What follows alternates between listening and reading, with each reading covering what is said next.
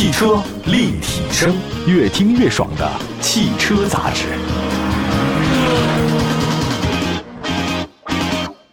欢迎各位，您现在关注到的是汽车立体声，欢迎大家的收听。我们希望所有的朋友们可以关注一下我们之前的各种节目啊，在任何视听平台里面搜“汽车立体声”都能找到我们。另外呢，可以关注一下我们的官方的微信和微博平台，都是汽车立体声。最近一段时间呢，国内市场的新车还是接连不断的出现啊，尽管车很难卖，但是你得卖啊。其中有很多全新的车型出来了，还有小改款的。那么在自主品牌阵营里面呢，我们推一下啊，奇瑞有了一个全新的 SUV 瑞虎9。还有呢，就宝骏，宝骏呢是神车嘛，呃，推出了小型纯电 SUV 呢，叫越野，喜悦的悦也是你的那个野啊，越野就很高兴啊。比亚迪的入门级纯电 SUV 呢，元 Pro 则是通过小改款的车型提升竞争力。今天这期节目呢，就聊聊这三款国内自主品牌的全新自主的 SUV 啊。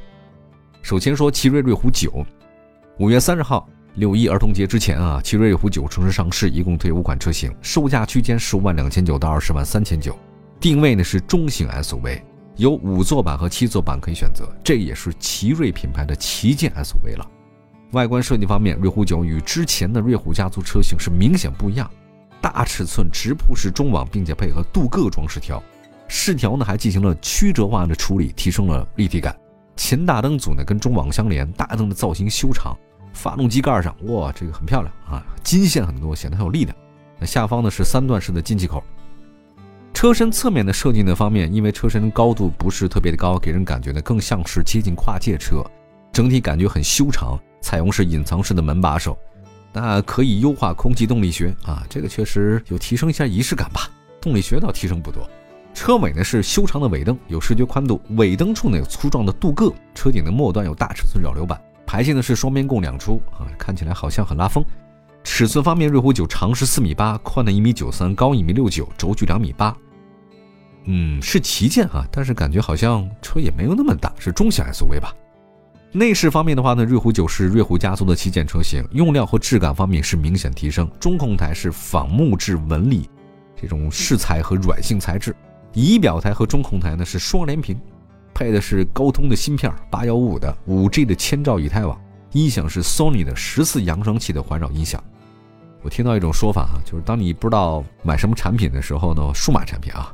就是你就买索尼的吧，它这个肯定不会差啊。当然你要说多好的话呢，是不是能满足你个性化需求，那另外一回事儿还有呢，就是它配了一个方向盘啊、挡把等区呢是虚拟按键，怀挡设计。哎，这个车不是那么大，怎么还用怀挡设计呢？是特色吧？中控台下方呢是一个大空间储物格。配置方面，瑞虎9搭载 L 2.9级前沿智能辅助驾驶系统，实现更高阶的 NOC 奇瑞自动导航辅助驾驶和 AVP 自主代客泊车功能。其实这个功能好像存不存在没有太大的意义啊。座椅布局方面的瑞虎9有五座、七座可以选择。第二排座椅呢，这个靠背可以进行四流放倒，它也比较宽大的平面储物空间，和大多数的七座 SUV 一样啊。瑞虎9的第三排也是地台较高，舒适性很一般，这个大家能理解就好了啊。第三排其实没啥用。动力方面的话呢，瑞虎9搭载的是鲲鹏动力2.0 TJDI 发动机，最大功率192千瓦，最大扭矩400牛米。两驱版的车型匹配七速 DCT。四驱版的车型匹配的是八 AT 变速箱。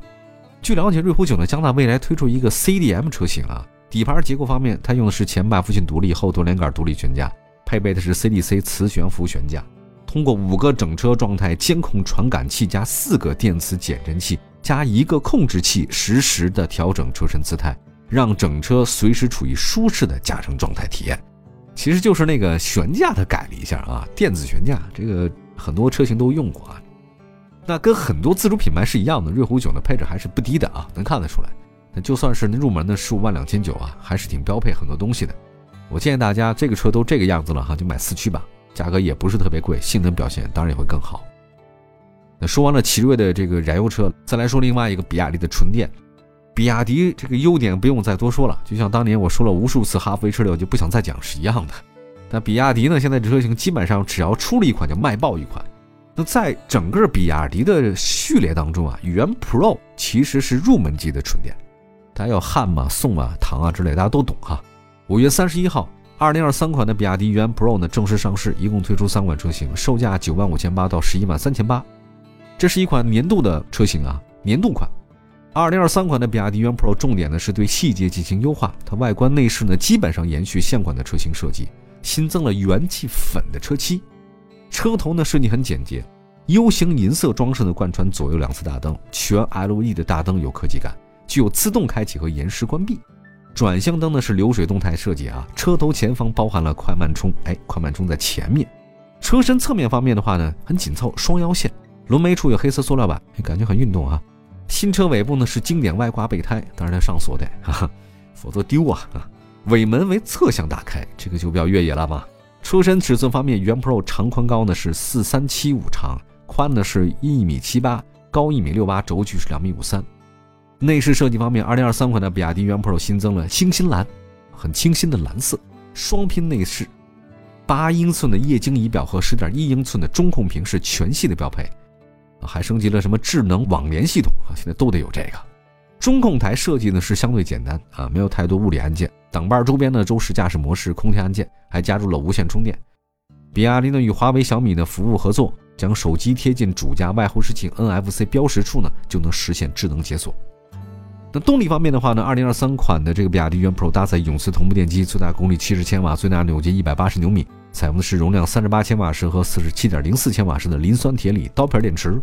对应的续航里程是三百二十公里和四百零一公里。那么，二零二三款的比亚迪元 Pro 搭载第三代电池智能温控管理系统，它这个有电池加热和电池冷却功能，能让电池在一个它喜欢的温度下工作，这个电池寿命会增强一些。那么，另外呢，还有一个刀片电池啊，可以循环放电充电三千次以上，支持行驶里程超过一百二十万公里。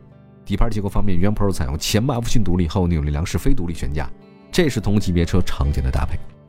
这次上市的2023款的元 Pro 呢，一共是三款车型，包括一款320公里的车型和两款401公里的车型。我建议大家，如果您这个确实预算不是特别紧张，您要买400公里吧，好歹是400公里啊，300公里您这一到冬天的话更低啊。这个，那您是选择十万五千八那豪华，还是十一万三千八的尊贵？那我还是选高配。价格虽然贵八千，对吧？十一万三千八比那十万五千八，但是多了确实不少东西。还是建议大家买稍微高一点的，尤其是电动车，因为里程数高一点多一点总不是坏事儿啊。这是我的经验给大家的。而且稍微多加一点点东西啊，你的那个舒适性配置也不低啊。这些东西你自己在家你也是不太能加的啊，加上去之后你也不放心嘛，是吧？好吧，这以上跟大家说的是比亚迪元 Pro，这是比亚迪入门级的纯电 SUV。我们还有一款车呢啊，宝骏的越野，还有深蓝 S7，一会儿回来。汽车立体声。欢迎回到节目当中，这里还是汽车立体声。我们今天呢，跟大家说几款走量的一些自主品牌的 SUV。刚才说了，奇瑞的瑞虎9是燃油车，还有一个是比亚迪的入门级的纯电 SUV。我们先来说一个神车吧，是宝骏越野。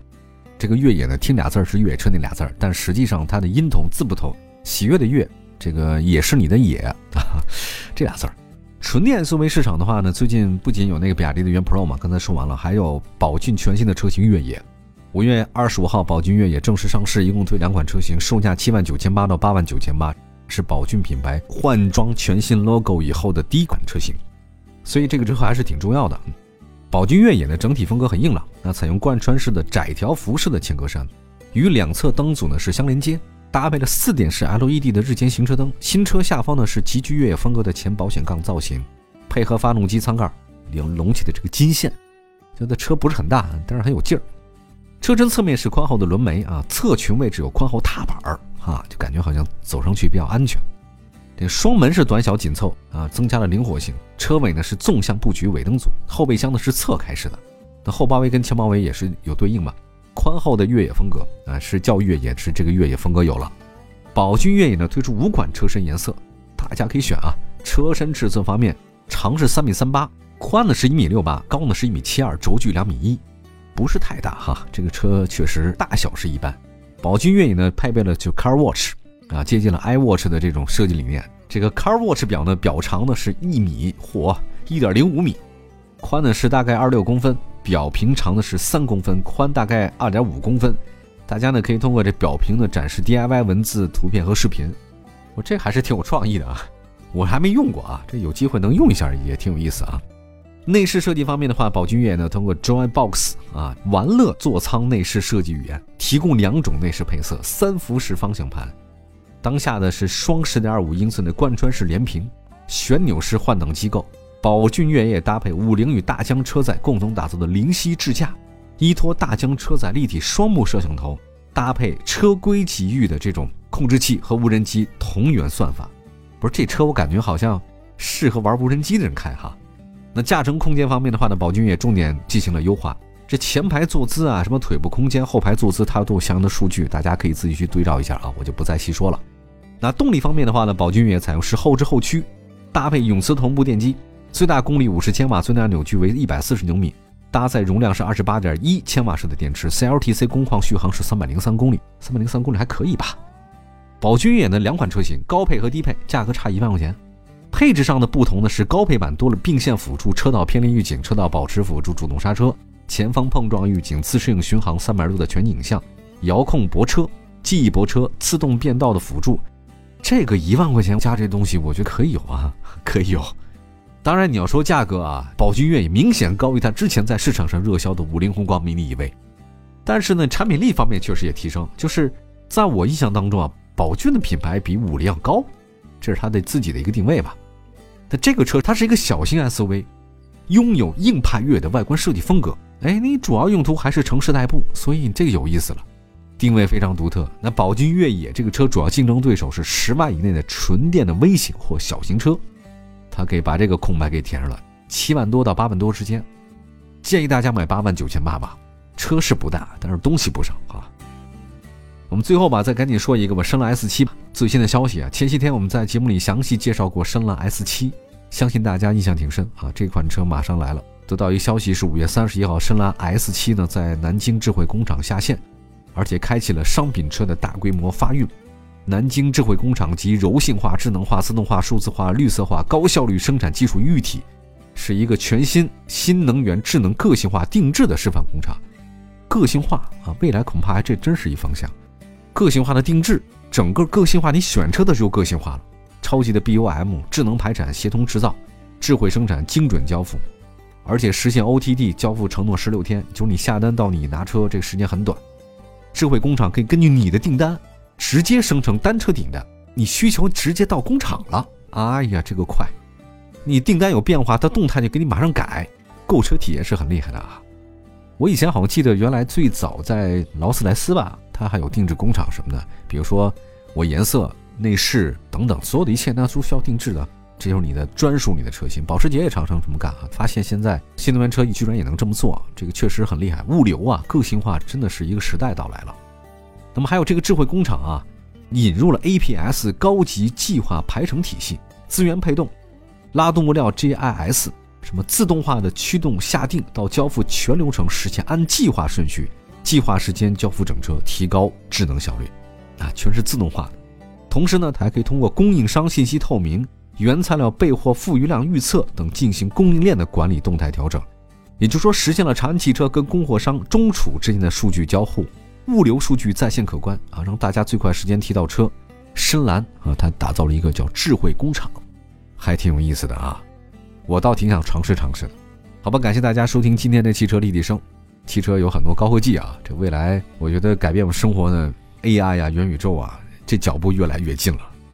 好吧，祝福大家用车生活愉快吧。明天同时间，我们继续关注汽车方面的话题。我们下期接着聊，朋友们再见，拜拜。